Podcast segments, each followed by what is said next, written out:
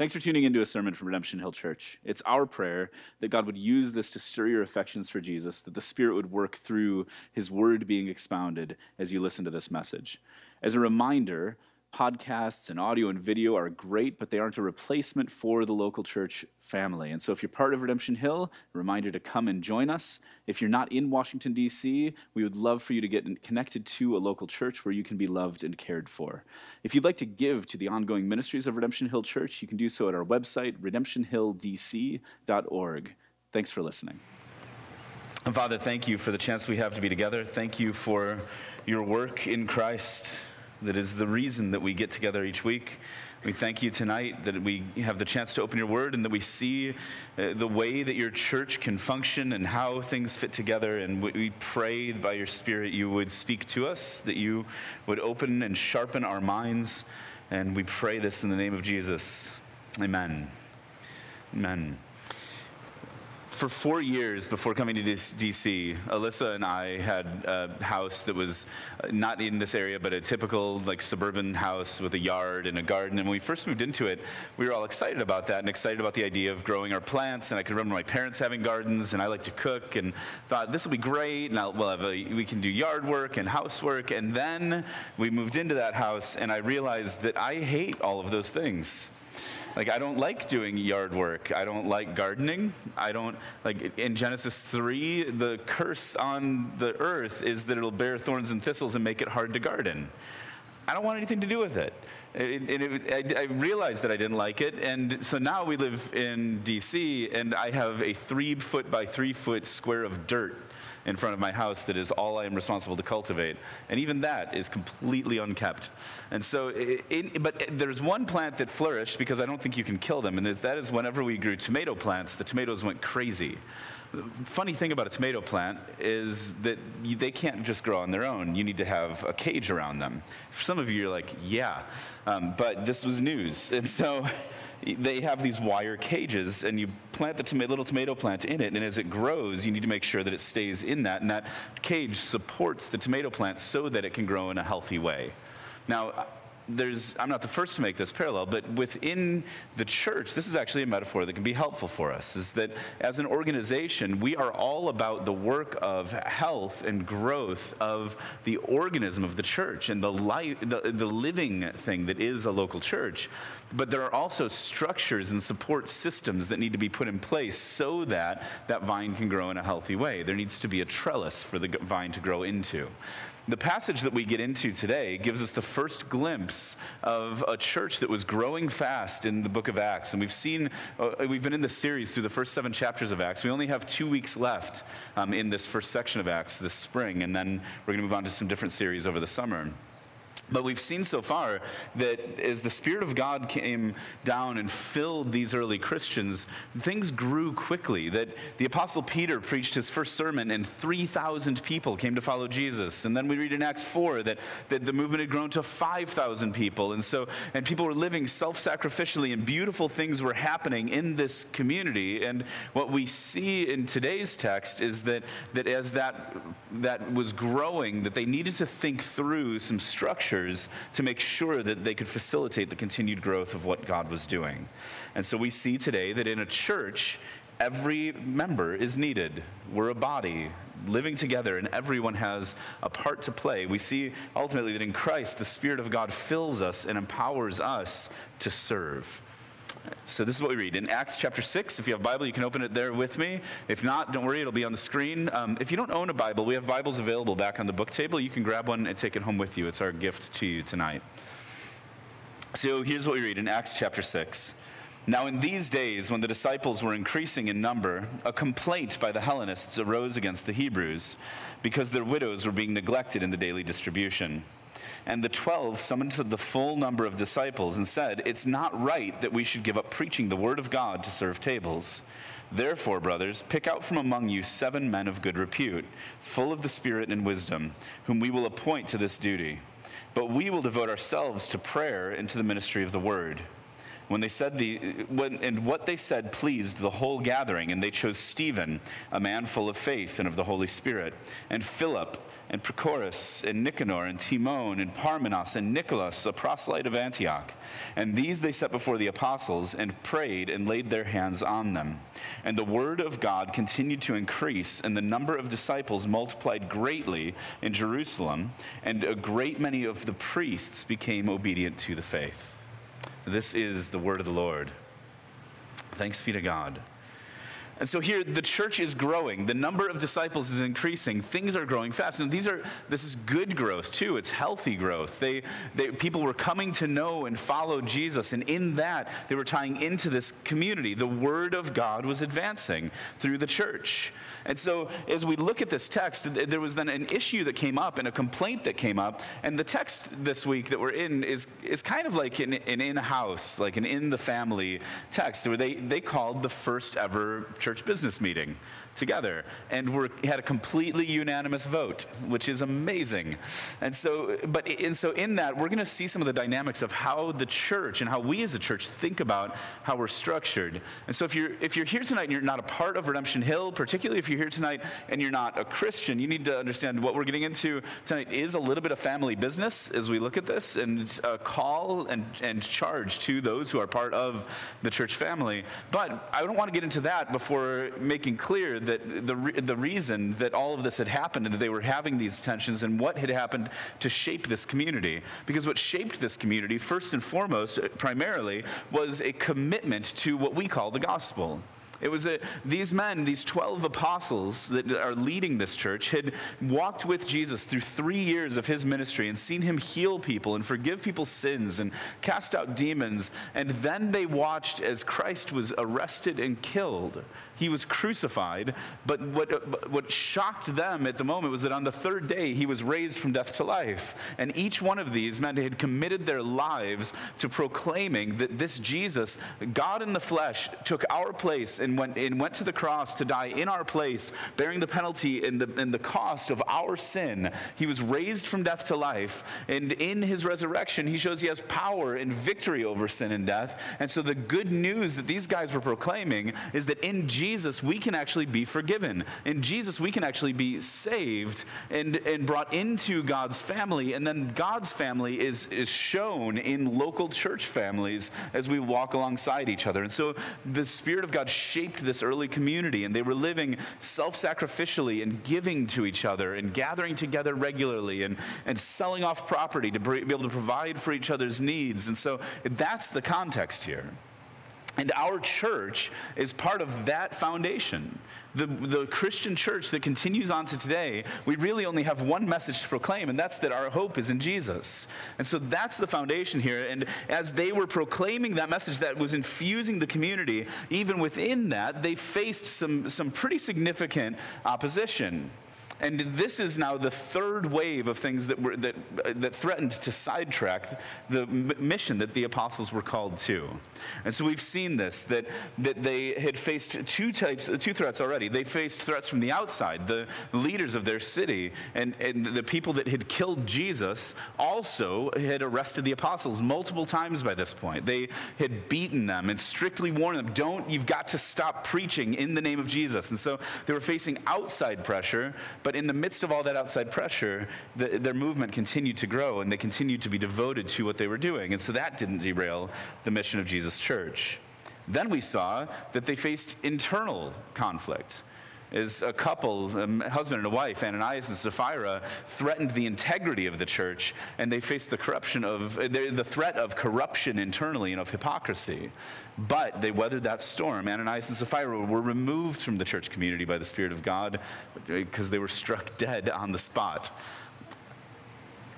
Now they're facing a new challenge.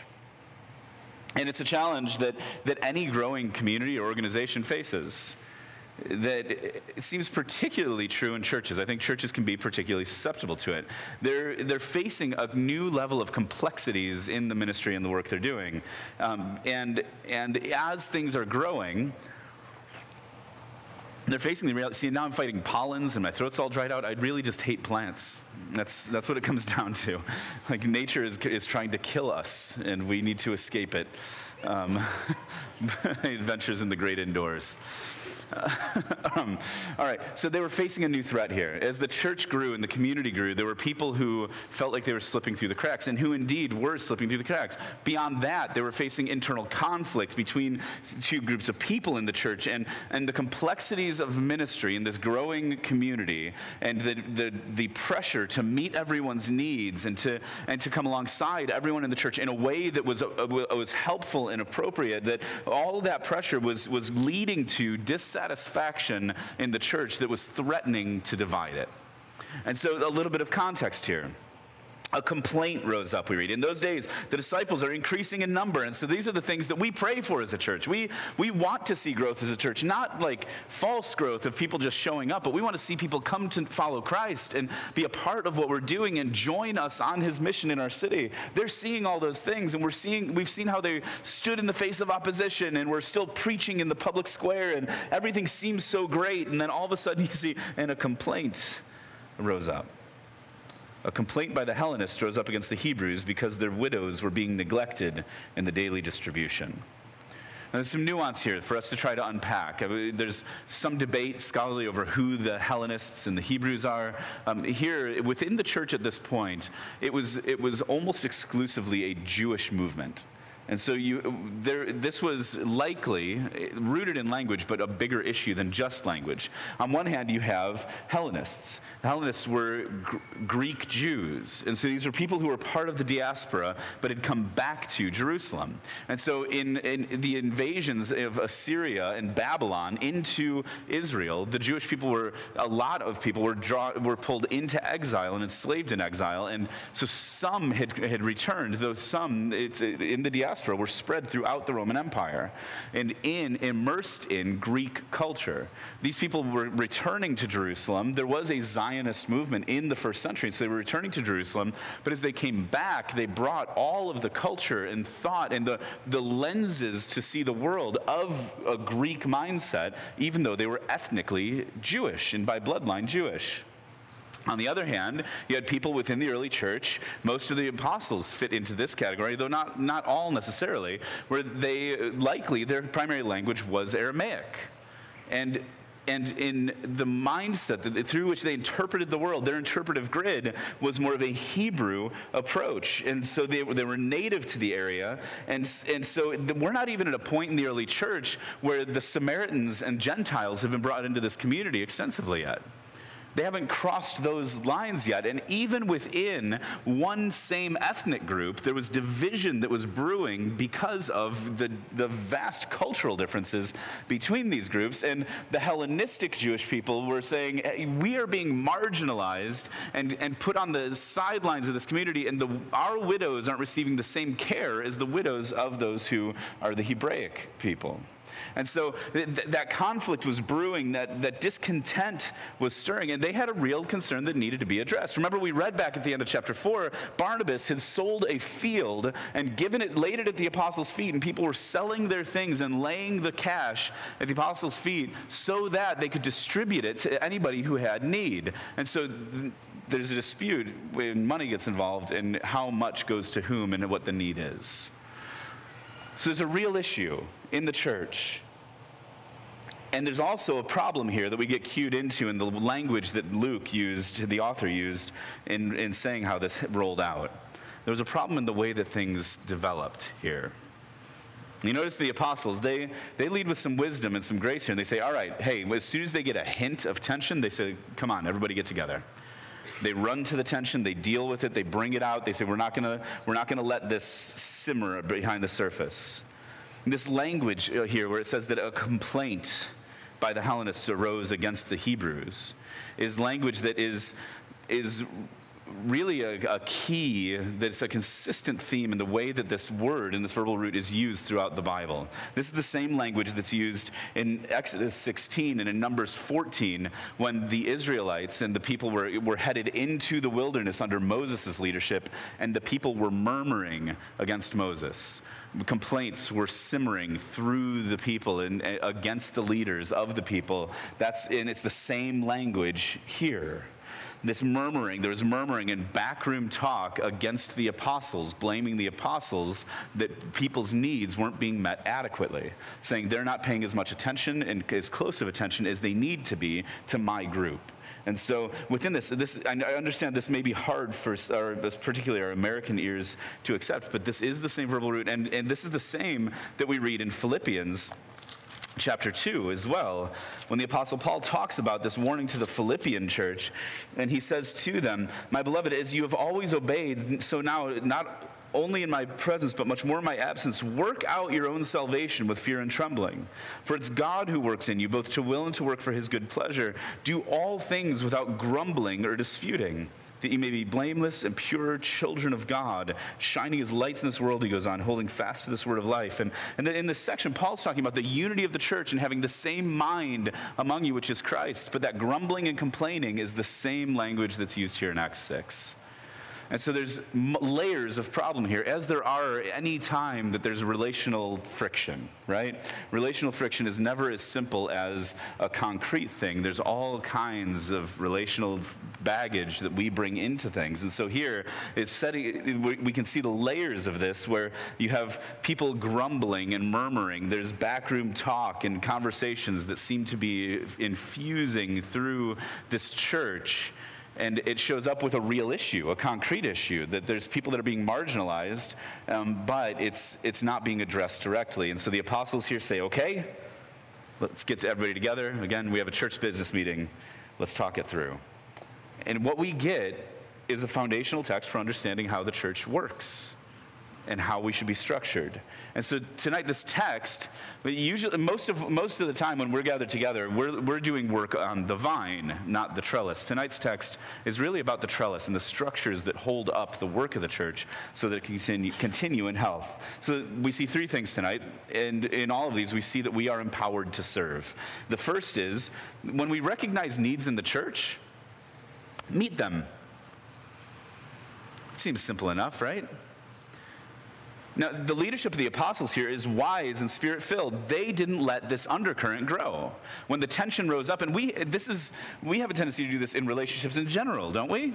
Like when, some, when we have a friend who does, does something or says something that we don't like, most of us don't jump on it right away and address it and address the relational hurt. We are much more prone to just say, like, nah, I don't want to get into the conflict. That conversation is going to be too hard that could, un, that could just be like a whole can of worms that explodes. And so we just kind of push it aside because it's harder to deal with the conflict. The apostles here don't fall into that temptation. They go right for it and say, hey, Let's get together. This is what we've heard. They summoned the full number of the disciples, and they said, It's not right that we should give up preaching of the word of God to serve tables. So here's a plan pick out seven men that are full of the Spirit and wisdom, and we'll appoint them to this task, and we'll continue to devote ourselves to these things. And say, they say, This is a real issue. Let's make sure and ensure that somebody is going to have oversight on this. Let's make sure that the, the concrete aspect of this complaint is taken care of. But do you notice something here? The apostles don't say, This complaint has risen, we'll step in and take care of it. Like, this is a key moment for the early church. These are the 12 apostles. These are the, the, the men chosen by Jesus to lead his church. This is Peter, the rock on whom the church would be built, who had been imprisoned two to three times by this point and was preaching boldly in the, in the public square. And, and there could have been a moment here for them to take even more of a grip of control and authority within this growing community and to say, okay, this is our responsibility and we're just going to take care of everything, and to be the only ones that did the work of ministry in the early church. But they don't do that. They don't, they don't apologize here. They, there's nothing that they had done wrong. They say that's a real need. There's a need here that needs to be met. But the call that they have is, it, shows that the leaders of the church don't exist to do all the ministries of the church. We are all disciples of Jesus. That's, I mean, that language that the 12 summoned the full number of the disciples, they are not the only disciples of Jesus. All Christians are followers of Christ. And, and so they call them together and say, We're all in this together. We all have an essential part to play. And the apostles were clear we have a clear calling from Jesus He had called them back in chapter 1. He said, Wait for the Holy Spirit to come, and you will be my witnesses in Jerusalem and in Judea and Samaria and to the ends of the earth. They had been called by Jesus to be the ones guarding right doctrine and preaching the gospel, preaching the resurrection, preaching their experience of Christ and the way that He had trained them to do that work of ministry. And they needed prayer because they needed, they needed to be turning regularly in the, in the example of Jesus, who went regularly to withdraw and to spend time in prayer. But that doesn't mean other things aren't important.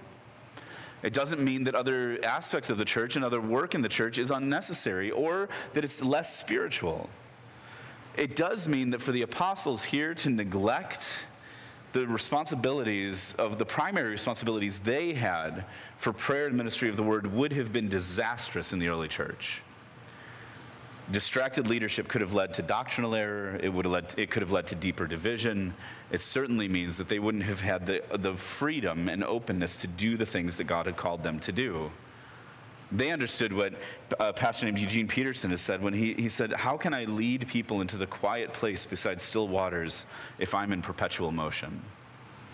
So the apostles were clear. They devoted themselves to these things, and they called together and they appointed leaders. And there's something I want you to see here, a nuance that you may not catch otherwise. Uh, that ev- all seven of these names, all seven names that are listed here, which um, it, it, they're all Greek names, every one of them. So you have Stephen, a man full of faith and of the Holy Spirit. You have Philip, Prochorus, Nicanor, Timon, Parmenas, Nicholas the proselyte of Antioch. Every one of these names is a Greek name, not a Hebrew name.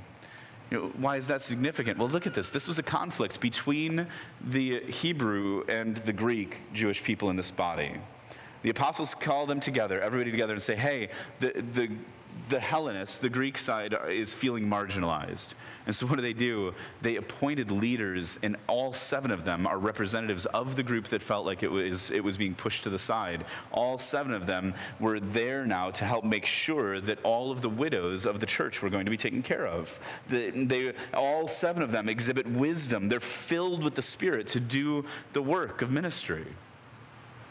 You see that, that it's not just that the apostles are filled with the Spirit. It's not just that preaching of the word takes a spirit filling. It's that the work that these men were being called to required wisdom and that they were filled by the Spirit of God, gifted by the Spirit of God to accomplish that work.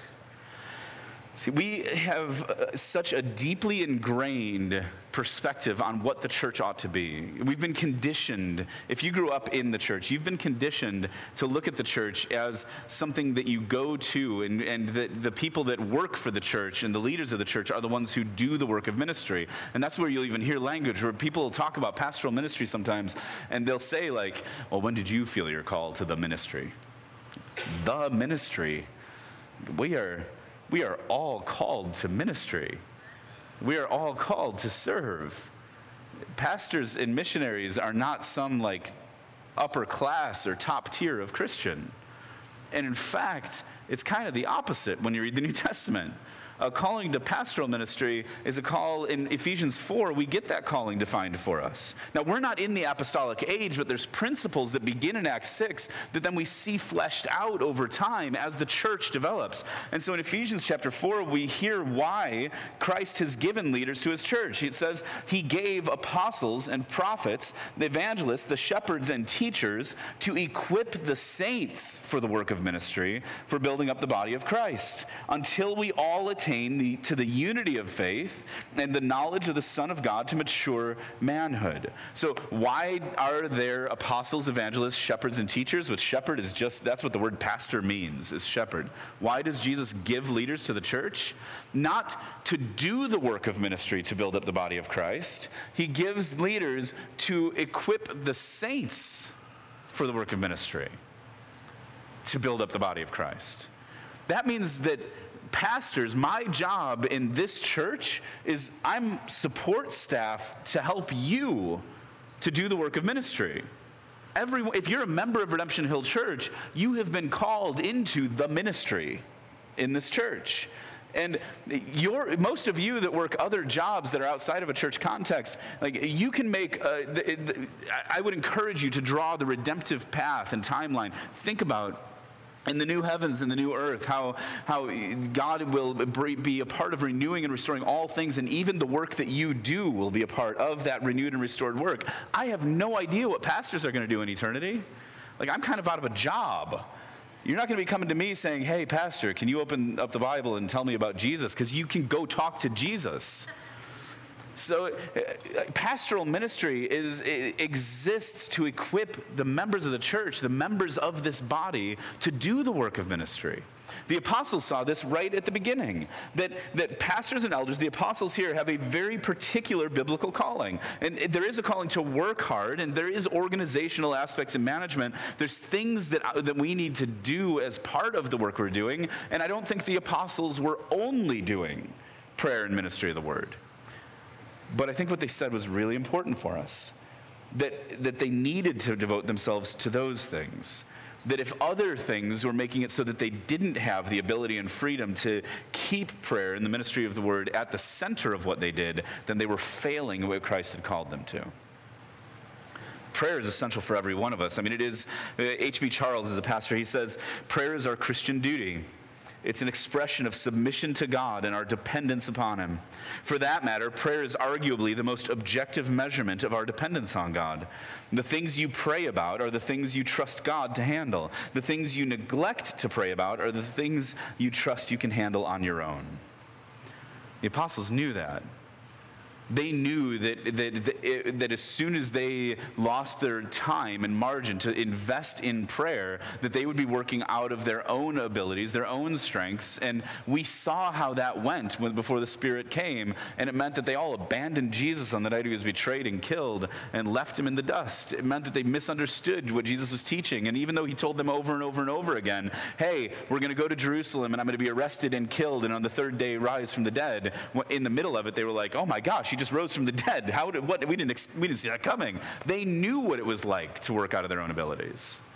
And so they were fostering a continued dependence on the Spirit of God to, in their work and in, this, in the early church. Ministry of the Word shapes the church and still does today preaching and teaching and leading groups of people and ensuring right doctrine and right belief within the church community, ensuring a faithful witness to Jesus and his resurrection. That's an important and central aspect of what we do. And so there were distractions that were coming up, and it wasn't that caring for these widows was unimportant, but the apostles weren't going to take the fullness of the responsibility to ensure that it happened, and instead said, No, we're in this together, guys.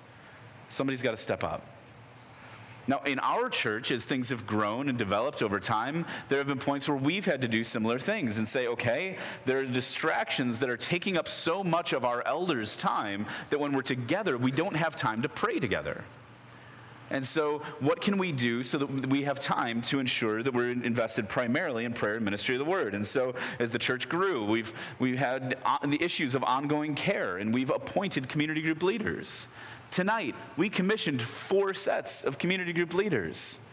That's an incredible day. That is, those are those. That's four sets of people who have been officially. They've been trained. They've been uh, evaluated. They've been. They, we've had others identify them as being filled by the Spirit and full of wisdom. And now we, as a church, are laying hands on them to pray for them and say that the ongoing, regular care for the members of this church has exceeded the capacity of our elders alone. And so our community group leaders come alongside our elders in caring for the people of the church. I honestly think our community community group leaders are a closer match to the diaconate appointed in Acts 6 than most of our other deacon positions. I don't think these guys were just waiting tables like we think about waiting tables, where it's like you carry the food from the kitchen to the restaurant table and hope for a tip. That's not what Stephen was doing. They were appointed to ensure the care for widows in a culture where women had no ability to own property or earn money. They were caring for them and ensuring that their needs were met. This was a ministry of hospitality and pastoral care.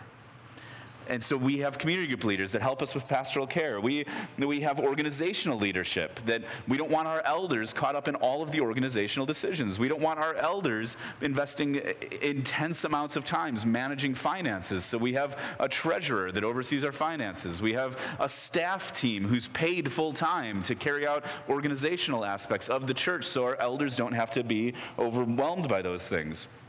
We have all kinds of ministries that happen in this church. I think we did a tally recently, and somewhere in the neighborhood of like 40 people are required every Sunday just to make Sundays happen. That's a lot of people. And within that, we have deacons who organize these teams that step up like Stephen did as the leader of this team. And so we have deacons of you know, kids ministry that make sure that our kids are cared for, especially like child care upstairs for preschool age kids, and then also a kids worship teaching time for our school age kids. And they knock it out of the park. They're killing it. And, but our elders aren't the ones that are designing curriculum and crafts for our children, not because it's unimportant. My son walked in this morning with a paper plate that was cut in a spiral and said, Dad, look, it's a snake. I hold it up and people are healed. And I was like, that's amazing. I wanted to take him to John 3 and say, buddy, don't you understand that this bronze serpent that was held up by Moses in the wilderness was a precursor for Christ? That now he is the one who has to be lifted up so that people can be healed. And, eh, but we didn't have time because I was trying to sing. Um, and, but, but I mean, like my kids are being cared for and taught because we have people that are investing into their lives. We have people that lead a greeting team and make sure that as people come in and out of our church, they're welcomed by smiling faces and that there's setup that happens for them. There's a, a deacon of set up and tear down that makes sure that the facility is, is ready because we don't own this place. And so we need to set up and tear down aspects of what we do every single week. There's um, deacons. I mentioned we have a treasurer. We're about to appoint a deacon of mercy that's going to help our church to identify needs and be more invested and more strategically engaged in mercy ministry in our city. We have a deacon of security that you probably don't know exists. And that's great. We don't want him to be real showy. But he's got a team that tries to make sure that we are safe and is watching, watching over the church every service, every Sunday. We have these teams that, if I've forgotten anybody, you're still loved and necessary. But the point is that we're all in this together. We all need to step in and serve together. And when there's needs, we need to see those things, recognize those things, but don't turn to grumbling. Don't turn to murmuring against the leaders of the church. Instead, step up. Help supply the need. The apostles here bore responsibility for everything that happened in the church, and they delegated authority to others to meet the needs of the church. The same way, we, our elders, bear responsibility for everything that happens in Redemption Hill, but we have delegated uh, authority to leaders and members to meet ministry needs so that we can be increasingly devoted to the ministry of, word, of the word and prayer. And so, if you see a need, don't grumble about it. Don't call up or email or text some of your friends and raise a groundswell of support in your complaint. Make sure that other people have your back and are on your side before you figure out how to come and confront. Like, a lot of those things we can slap all kinds of spiritualized language onto, and at their core, it really is just gossip. And it really is toxic and will, and will spread like an infection. And instead, recognize the needs, think about ways to solve it. Think about ways that those needs can be met, and then come and talk to us. If it's in your community group, go talk to your community group leader. If it's beyond that, come and talk to me. Come and talk to one of our elders. Talk to us directly so that we can evaluate whether this is something that our church needs to meet now and how we can meet it now and what we can do and how we can get behind you and the things that you're passionate about. It doesn't mean that everything is going to be an issue at the level of what we see in Acts 6, but it, let's talk about it openly and not allow murmuring to spread through the community. The need here was for hospitality, for strangers to be welcomed into community. And, and that's one of the, the, the, types of ministry we value most deeply. It reflects something of the gospel, it, it shows off God's love and grace. And so there was a need for hospitality. And the apostles realized there's no way that a group of 12 of them could meet all those needs for hospitality. So they appointed others to be able to carry it out as well. Now, I do think there's something here, just as a quick aside, on calling that is probably worth just noting, and then we can continue on. I think there's times when uh, we talk about calling, and when I hear people talk about God calling me to something, or calling me to live somewhere, or calling me to work, or what He's gifted me in, that we make that a, an incredibly subjective thing.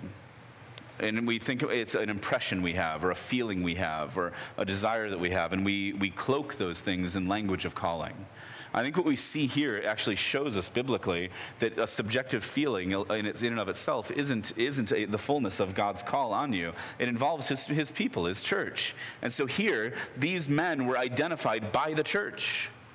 You see that the apostle said, Brothers, pick out from among you seven men of good repute. He's saying, Look at their character first. We're going to evaluate character and see if that's the starting point for their fittedness for ministry. It wasn't their skill set.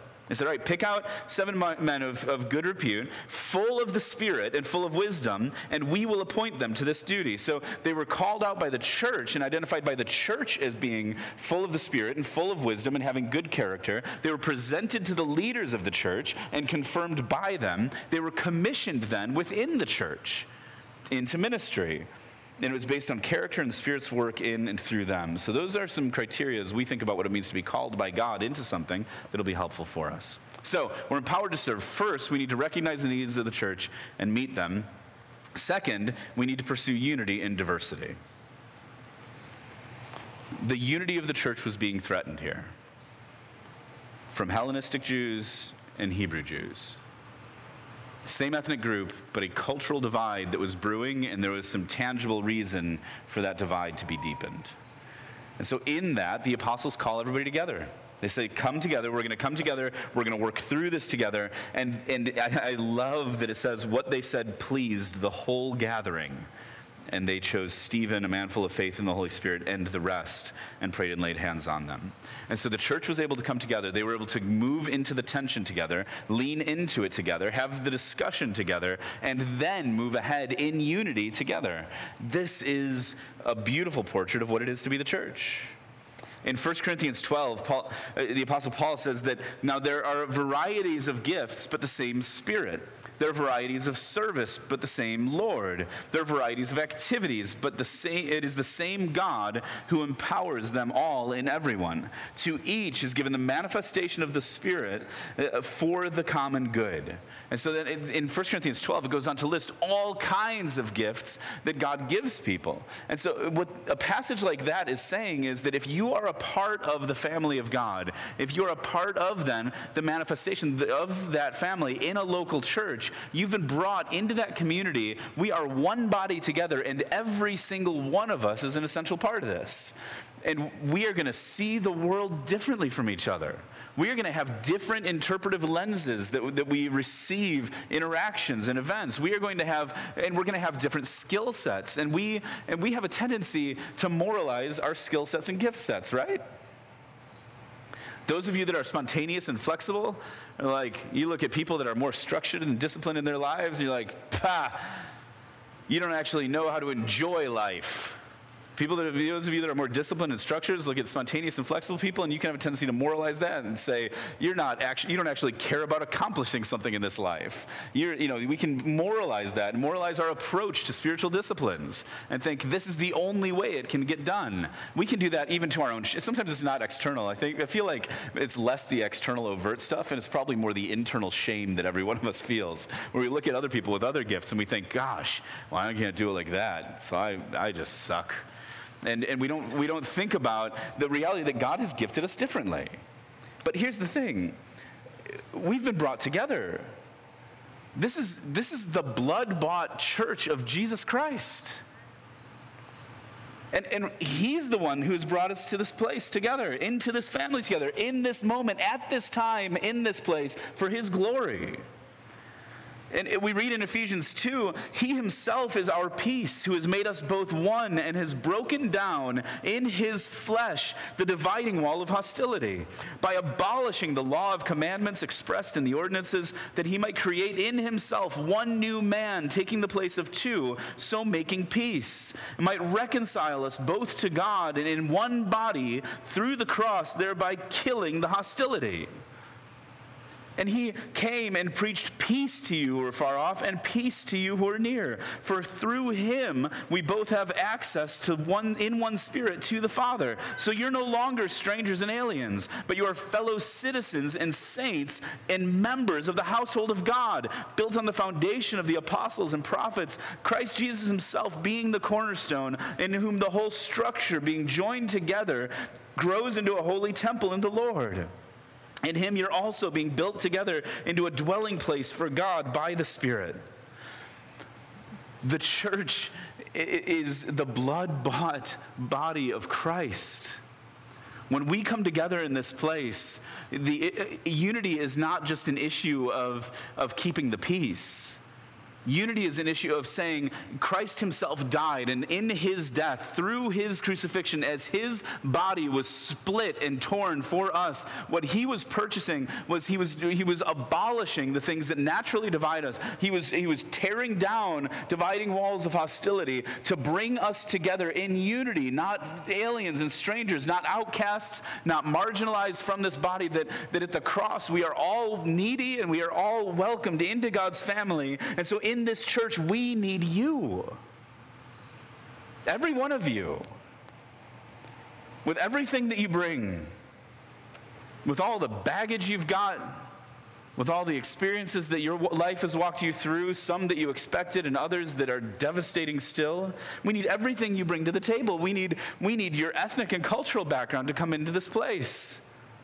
The church is made more beautiful the more diverse that we are, and the more we're able to show unity in that diversity. We need, we need your, uh, your different ideological backgrounds in this place in this city at this time, there might be no more beautiful sh- sign of the power of the gospel of Jesus Christ that people with uh, completely opposed political ideologies are together weekly, worshiping together, crying on each other's arms, c- gathering in each other's homes and sharing meals in a community together, and that the dividing walls of hostility that are just so, so deeply entrenched in our nation have been obliterated by the cross because there's one king.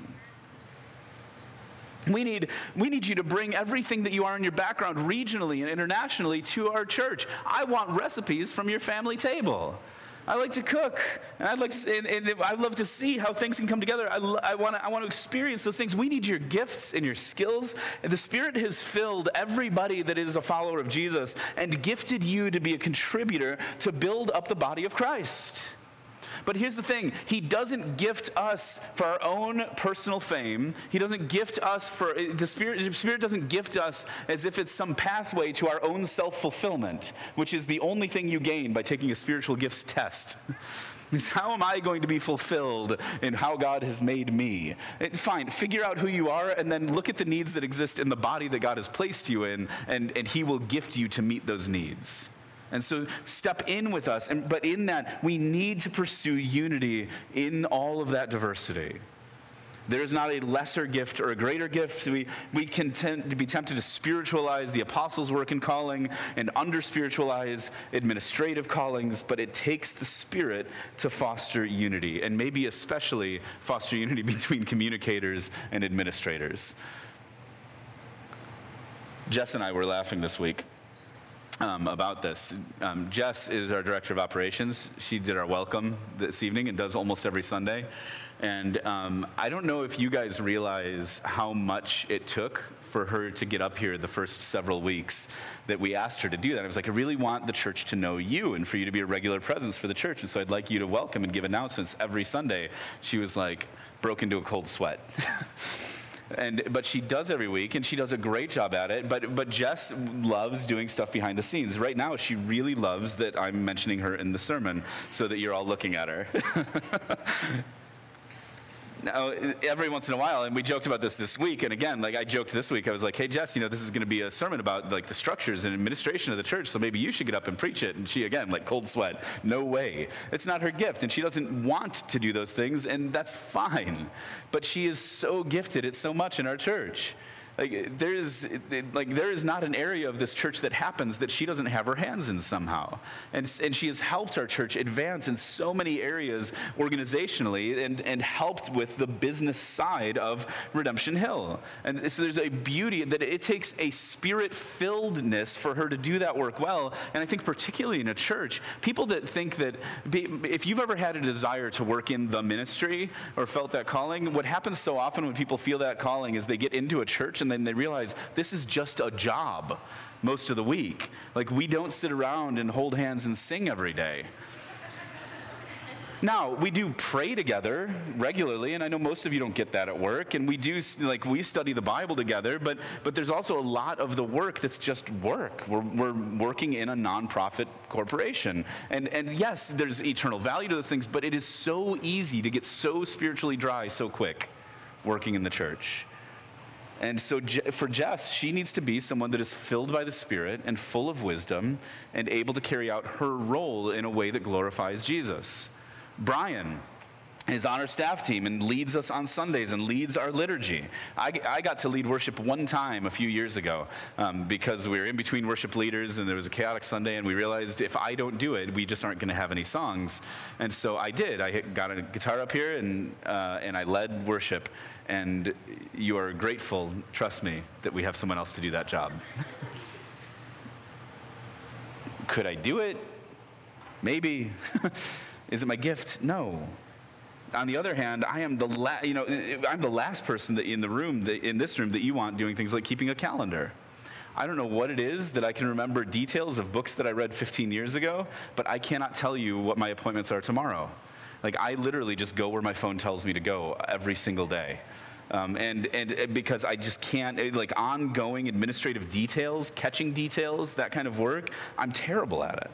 And so we, there need to be other people that are doing those things. So listen, you, every one of you, if you're a part of this church, you have been gifted by God to be a part of His work and filled by His Spirit to accomplish it. And don't elevate other people's gifts as more significant. Don't, don't diminish people's gifts and, and downplay, don't downplay the work of the Spirit through you. Jess pointed out to me today that the first Christian martyr was an admin named Stephen. We're going to see his death next week. And so it wasn't the apostles that got the honor of being the first Christian martyr, it was one of these deacons. Listen, in our church, we talk about things not hierarchically, but we like to think about things instead on a horizontal plane. That, the, that God's gospel has been entrusted to faithful elders, qualified leaders in the church. Those elders appoint leaders to continue the work of ministry. Those leaders invest themselves into members of our church. Members of our church are gifted and filled by the Spirit to reach our city. Our hope is then that it'll also be an attractional move that as the gospel goes out, that people in our city will come to know and follow Jesus and become members of our church. That members of our church will be trained up into leadership and that qualified leaders will be trained into eldership. And so this is when we think about things, this is the plane we're thinking about them on. Is that we want, to, we want to be a part of the mission of God and the attraction of God. In all of this, we see here that they fought for unity in this early church, though. The devil couldn't cr- crush them through persecution. We saw that the devil couldn't succeed in infusing corruption into the inside the church. And so he went after their unity and the spirit preserved them. And so whatever your gift and place in our church, fight for its unity. Call sin what it is, and there'll be times for godly confrontation, but fight for unity, pursue unity, and nothing will tear unity apart quicker than murmuring and grumbling and complaining together. Third, finally, do the work, uh, do God's work in the Spirit's power.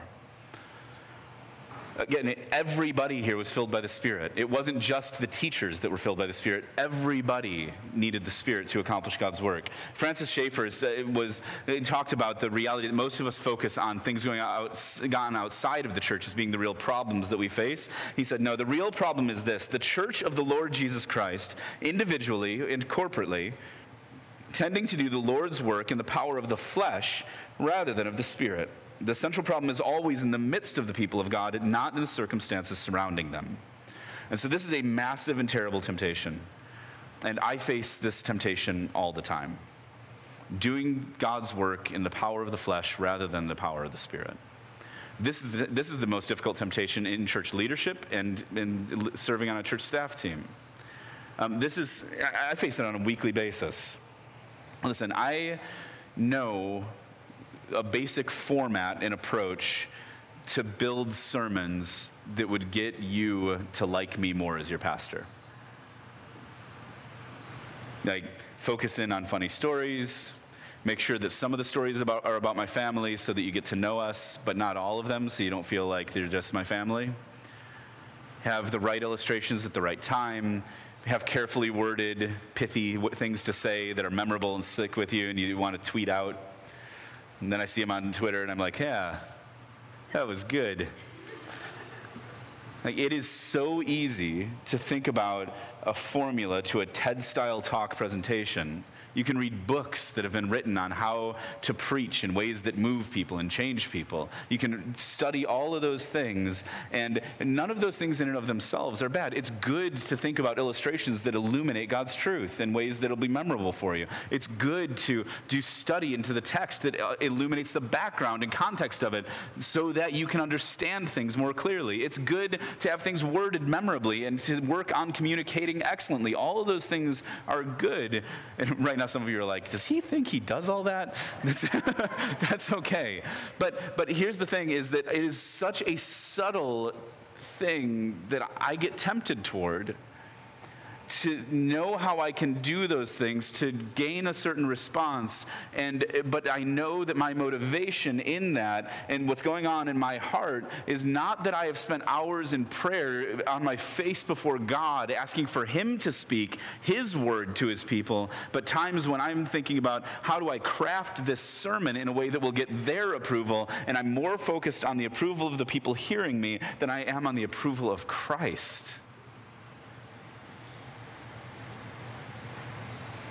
And it shows up because I'll become more sensitive and attuned to every response. I'll, leave, I'll step down from the platform and be running through my sermon in my head and thinking about, you, the, you know, I, I see all of you while I preach. thinking about what, what was that person thinking at this moment? Why were, why were they on their phone then? Were they fact checking me? Like,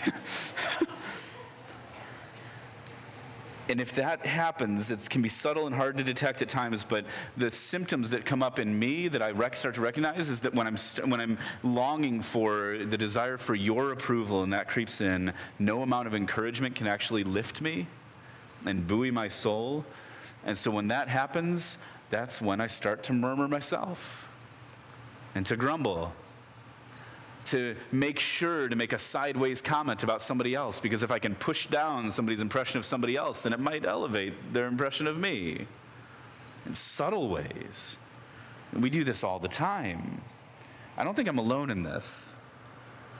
But if you find yourself in that kind of a place where your discontent keeps bubbling up, and you keep finding ways to cast shade on other people and other work and what's happening in the church, and there's nothing when you look around that you can celebrate in what God is doing in other people's lives, or at least you, you know that even when you do that, that you're doing it so that you fulfill the expectation they have that you'll be encouraging.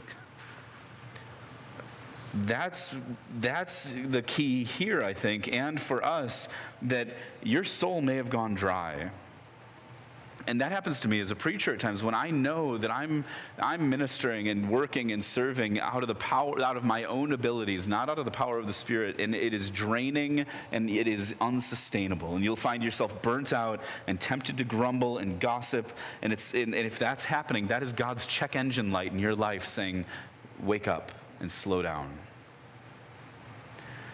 On the other hand, when I find myself most reliant on the Spirit, as a preacher, I am incredibly self forgetful. It becomes worshipful to preach because I'm focused on Christ and talking about His glory. And if somebody has a sideways comment after a sermon, I, am like, instead of being like, well, yeah, I'm like, well, really? I, I didn't even notice because I'm so caught up not in myself and what you're thinking about me, but caught up in Christ and the desire I have for you to turn to Him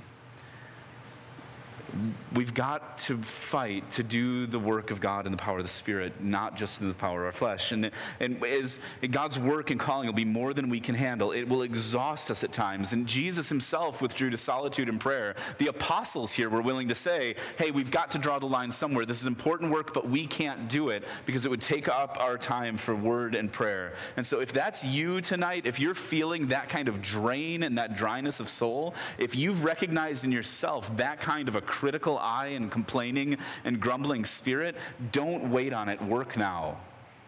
Manage your schedule and create space to go and find ways to access the presence of God. Create space in your life to actually cultivate prayerful dependence on Him. Create space in your life to engage in His Word. That doesn't mean you have to do it alone and in isolation. I think that we have that idea, this idea that that's how we do it. What we see in the New Testament church is that they were together doing those things. They were praying together. They were devoted to the apostles' teaching together. They were in each other's lives together. And so create space in your schedule and then lean into community. We, it's messy, but we cannot experience healing and wholeness in isolation. You see this that when, when grumbling was coming up in this church, they didn't say, like, okay, everybody go and figure this out, take a few days to pray about it, and then we'll come back together and you can share your thoughts. They said, hey, come on, call everybody together, we're having a meeting about this. We're going to lean in together. We're going to, we're going to work on this together. We're going to prayerfully approach this together. If, we, if you're feeling that dryness of soul, lean into community devote yourselves to the God's word and to prayer. And, and having other gifts doesn't mean that any of us are exempt from those two things. And then realize your own limitations. God didn't make you unlimited, but He did fill you with His Spirit if you're in Christ. So, in all of this, we see in the text today, this is a trellis text. It shows us the, the, structures that were being built in the early church. And in Christ, the Spirit of God fills us and empowers us to serve alongside each other. It shows us how, how, to, how to cultivate so that the continued work of that growing vine continues to, to flourish. And the church is a body and a family. It's not a show to come and spectate. And the more time our elders and leaders have for the word and prayer, the more effective they will be in leading the church.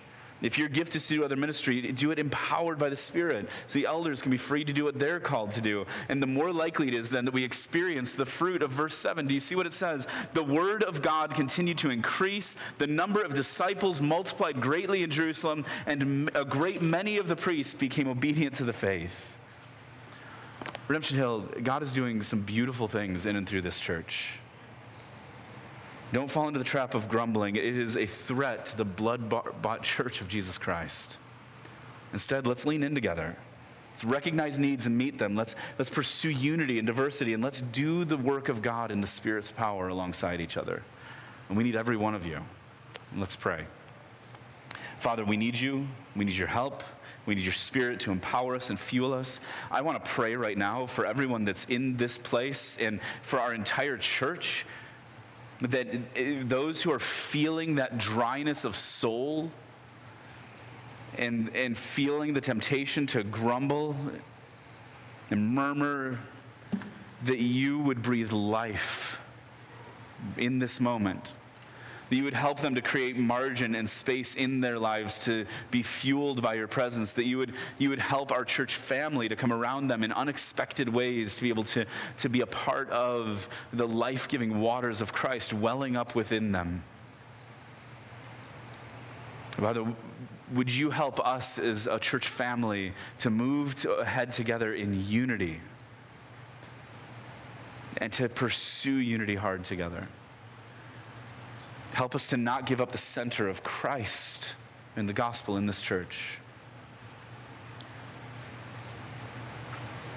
And pray this in the name of Jesus. Amen.